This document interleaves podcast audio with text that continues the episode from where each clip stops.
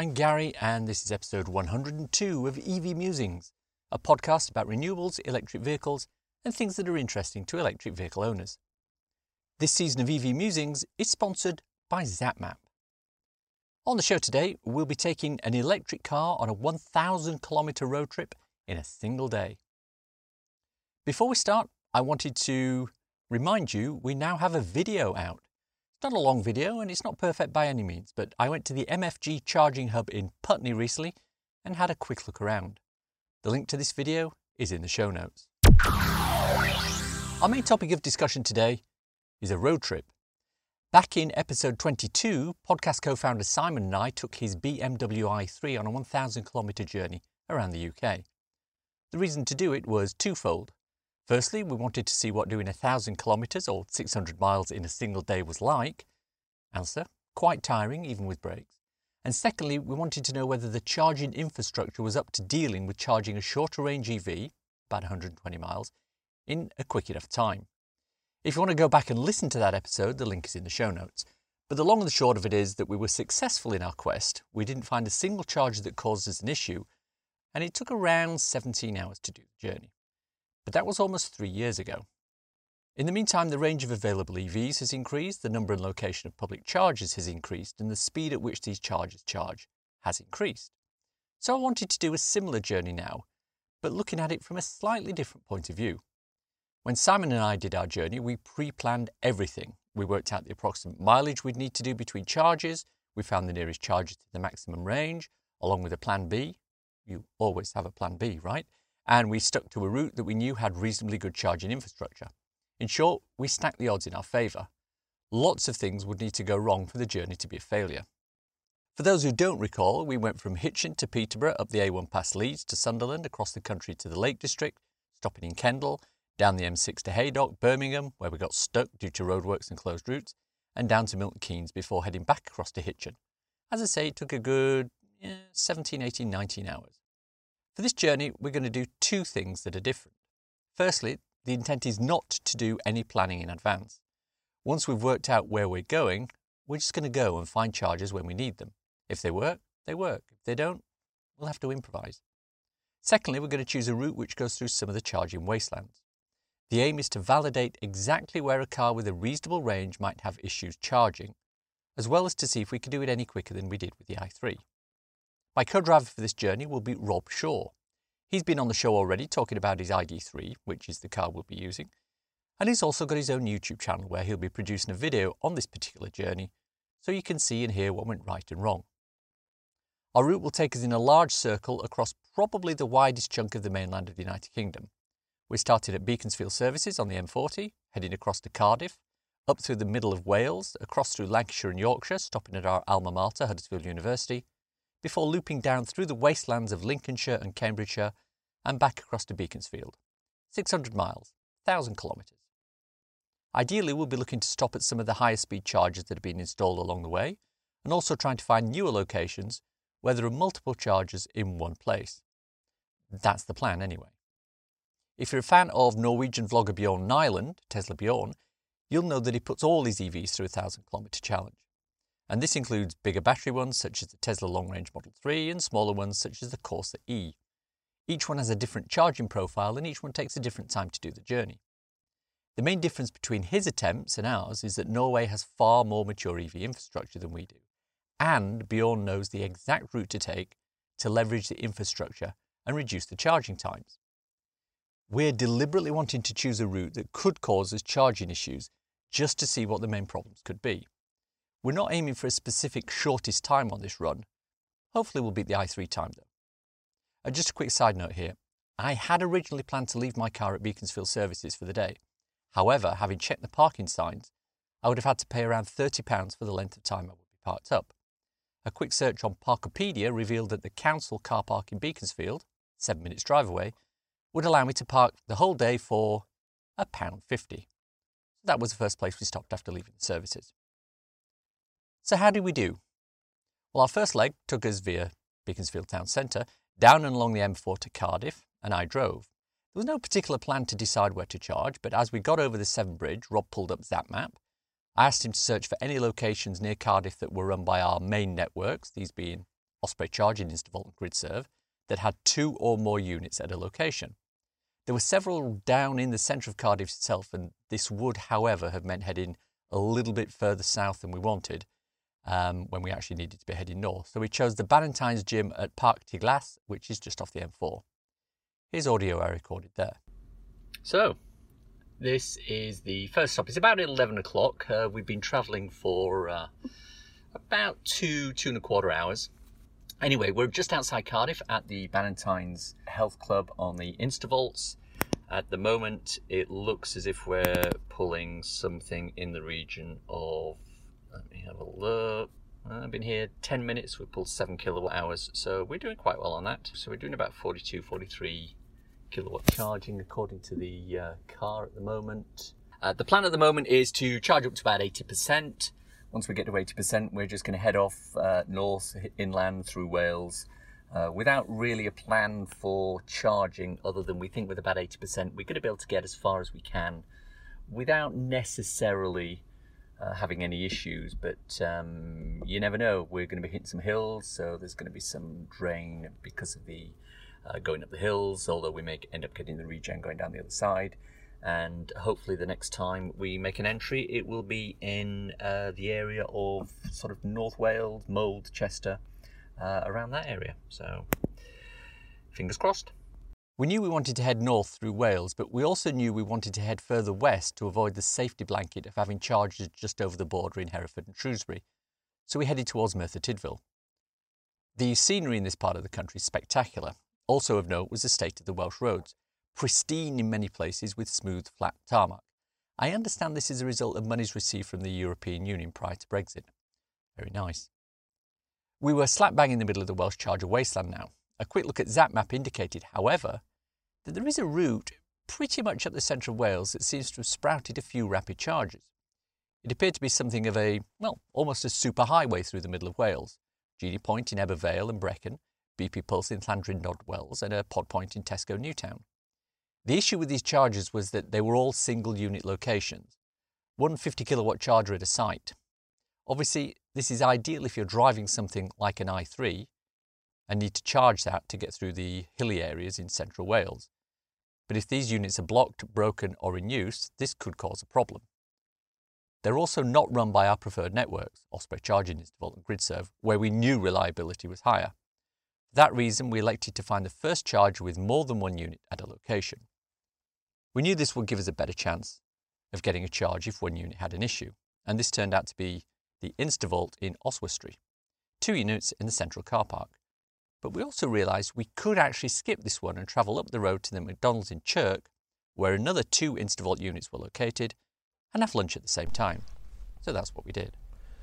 So the second stop is um, at a McDonald's in Chirk, which is um, about 10 miles north of Oswestry in Wales. And it's been quite interesting because we've been getting some reasonably good efficiency on the vehicle from uh, Cardiff, but that's because we've had uh, quite low average speeds. Uh, we've got some 50 mile an hour zones, we've been following uh, caravans, slow moving vehicles, we were behind a horse box for quite a while. But on top of that, uh, it's quite hilly. We did have one interesting situation where at the top of the hill we had 100 miles. Uh, we went down the hill um, had 102 miles. And then for some reason, uh, I don't know whether it recalculated on the GOM, but about five miles later we had 109 miles. Anyway, we're at the Instavolt at Chirk. We're probably going to be here for about 30 minutes. Um, I'm a little concerned that it's um, three in the afternoon.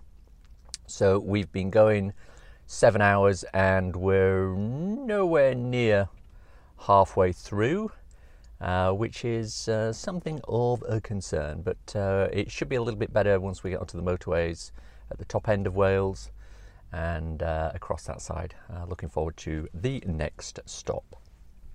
As a side note, one of the things I learned doing a trip like this with a YouTuber is the amount of faffing around you need to do with kit. Rob had GoPro like cameras, his phone, wireless microphones, swappable lenses, battery banks, connecting cables, and flashcards, all of which needed locating, swapping, updating, uh, using, recharging, and connecting throughout the day. At one point on the way to Chirk, I found myself holding a fully extended monopod with a 360 degree camera attached to the top of it, vertically out of the side window of the car for about five miles, as we recorded some spectacular footage of the Welsh countryside. Certainly got some interesting looks. As we left Chirk, we then had the issue of where to go next. We knew we were ultimately going to end up in Huddersfield. We're both Huddersfield boys and we both went to the university there, though not at the same time.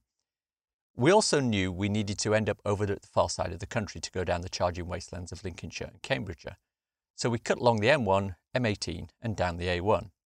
And this is where we hit our first major decision point regarding charging. Using our criteria of two or more units at a location to ensure availability, the number of charges in that part of the world drops down to a couple on the A1 southbound or an Instavolt at Boston. The problem was we couldn't get to the Instavolt at Boston because we were now running low on charge. Bear in mind, we've been driving for three and a half hours at this point since our last charge in Chirk, way over the other side of the country. So we made a decision to stop at Grantham services, then dive eastwards through Lincolnshire towards Cambridgeshire. So, Grantham services. I'll let the audio tell you the story. Well, we're looking about half past seven at night now, and the car is currently stationary in Grantham. We've been pretty much on the go since we left Chirk in North Wales, or almost North Wales. Went all the way across the M62, the Pennines, uh, dropped in at Huddersfield, boys in the hood, took a quick photo. That'll be out on um, on Twitter if you want to search that on the uh, Musings EV Twitter account. And now we wanted initially to head over as far as we could east, uh, out Lincoln Way, uh, maybe Boston around there. But a quick peruse of ZapMap at that point indicated that we really weren't going to be able to do that and find a suitable charger. There are a number of um, 7 kilowatt ones in that area. Unfortunately, 7 kilowatts not going to cut it for us. We arrived at Grantham with uh, 4% and something like 15 miles left on the uh, on the GOM, which was a teeny weeny bit um, of a, uh, a bum squeaker, as the phrase goes. And the problem that we've had, despite driving past uh, a bank of about 12 Tesla superchargers, six of which appeared to be fully uh, occupied, when we got to the GridServe chargers that were here, there were two of them. One of them is out of order, and one of them is working, but even at the rate that we were at with uh, a very low state of charge, we were only getting about 45 kilowatts, which is very disappointing. This should, with with a warm battery and 15 miles left, we should probably be well up around 80, 90, maybe even 100 kilowatt charging uh, with that. So that's a little bit disappointed. But what's more disappointed is that um, the brand new GridServe chargers, only one of the two is working. Uh, luckily, it happens to be the one that with the CHAdeMO, which is not important for us, but for uh, other people who are used to CHAdeMO uh, from GridServe or from the electric highway. Uh, it's good to see that there will be a CHAdeMO available. Unfortunately, we're going to be on here for the another ooh, don't know half an hour, uh, charging up to about eighty percent. Um, so that is going to take that charger out for at least 30, 35 minutes, which is a bit unfortunate. But that's the way it goes. So hopefully, by the time we've done this particular uh, charge, we should be uh, ready to go home. Uh, so, Rob, how do you think it's gone so far? Um, I think it's gone better than I thought. I, I thought we would, would be having to stop more for um, more for charging, but the car's been great. It, it's really made a difference having the bigger battery. I know when you did it previously in, in the i3 with um, Simon, you were having to stop more, so I was kind of pleased. I was I was really hoping we could do it in three charges, but I, I don't think I'm not thinking that's a realistic thing. I, I think we're going to need a, a, fourth one just to top up um, later on. Had we planned this more in advance and done a lot more driving between the charging, so I mean we've we've gone at 40, charged at 40%, we charged at 20%. Only now have we actually gone down to a really low steady charge. Do you think if we'd have thought about it in advance, we could have done it with three charges? Yeah, um, obviously charge availability may have been an issue with that, but yeah, I, I think three charges would have been would have been perfectly um, achievable. Yeah. yeah. Okay, so hopefully this is going to be the last one. Uh, this will get us all the way home. I think we've got. Can you just pull the figures up for me? How, how far have we gone?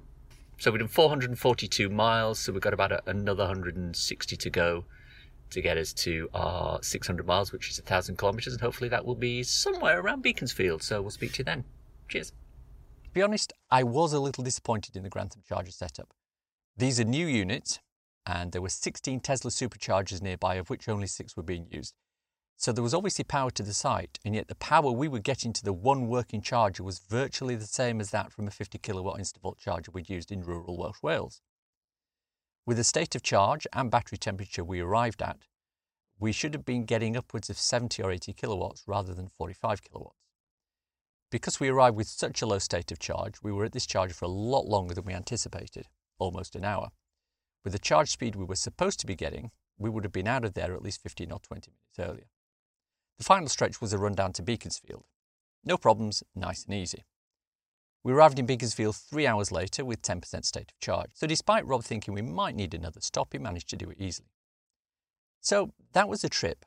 Let me give you some stats about the overall journey.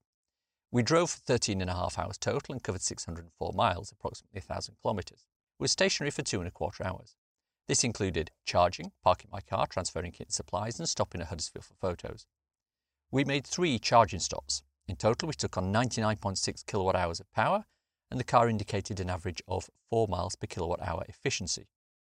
Our two Instavolt charges cost £22.50, and the GridServe charge cost £13.47 for a grand total charging cost from departure of just under £36.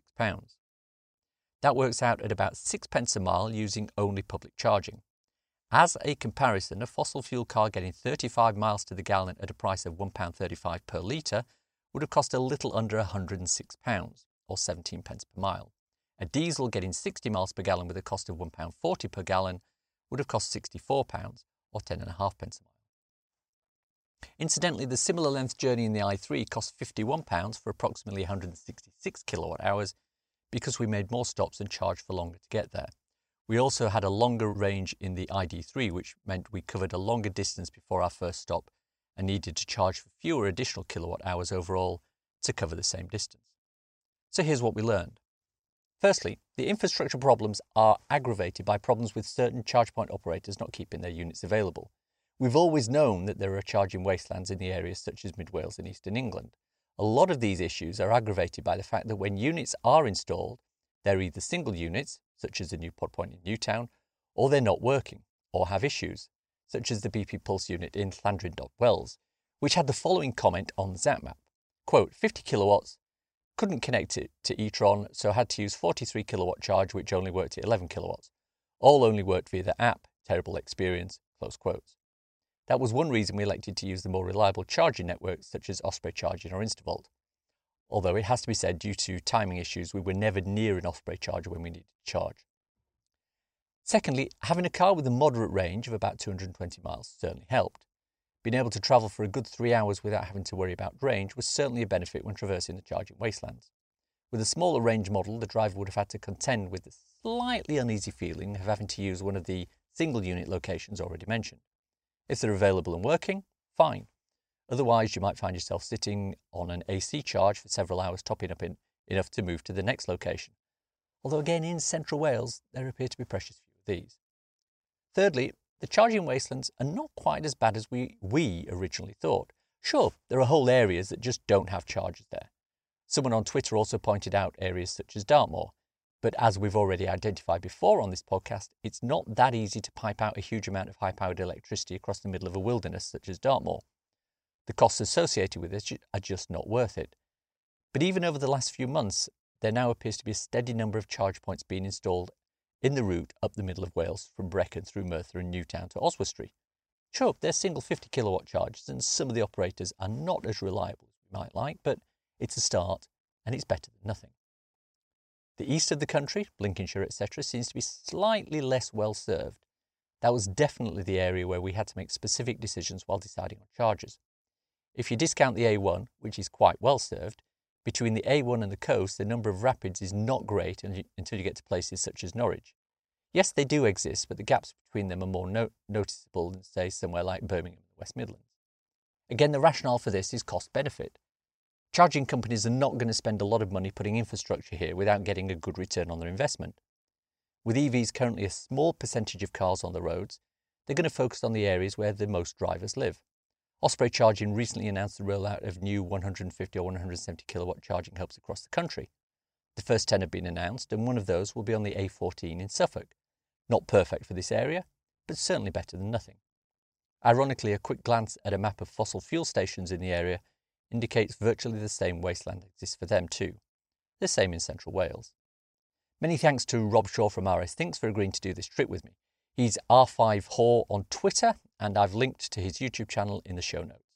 His video of the trip should be up at the same time this episode goes out, so please make sure to check that out if you can. You might also see a video of his where I talk about my impressions of the ID3 in general as a car.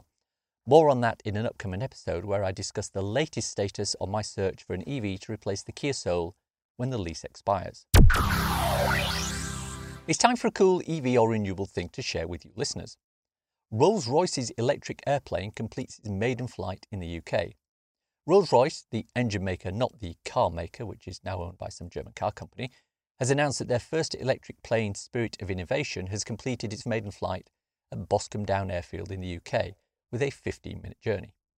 The plane, which looks a lot like one of those Red Bull Air Race planes with a long, long nose and a small bubble cockpit, has a 400 kilowatt engine and is designed to compete for the airspeed record in an electric plane, and it hopes it can beat that by flying at upwards of 300 miles an hour. The plane itself won't go into production and it's just been used for the world record attempt, but the underlying technology will be ported to passenger planes with examples planned for entry services in 2026. Great work from Rolls Royce. This season of the EV Musings podcast is sponsored by ZapMap. ZapMap is the go to app for EV drivers in the UK. Use it to search for available chargers, plan electric journeys, pay for charging on participating networks, and share updates with other EV drivers. ZapMap is free to download and use, with subscription plans for enhanced features such as using ZapPay in car on CarPlay or Android Auto. And that's the show for today. Hope you enjoyed listening to it. If you want to contact me, I can be emailed at evmusings at gmail.com. I'm also on Twitter at musingsev. If you want to support the podcast and newsletter, please consider contributing to becoming an EV Musings patron. The link is in the show notes. Don't want to sign up for something on a monthly basis? If you enjoyed this episode, why not buy me a coffee? Go to ko-fi.com slash evmusings, at ko fi.com slash evmusings, and you can do just that. It takes Apple Pay too. If you want a quick reference ebook to read on your Kindle, I wrote a little something called So, You've Gone Electric. It's available on Amazon worldwide for the measly sum of 99p or equivalent, and it's a great little introduction to living with an electric car. At the moment, it's free on Kindle Unlimited, or if you're in the Kindle Lending Library. Please check it out.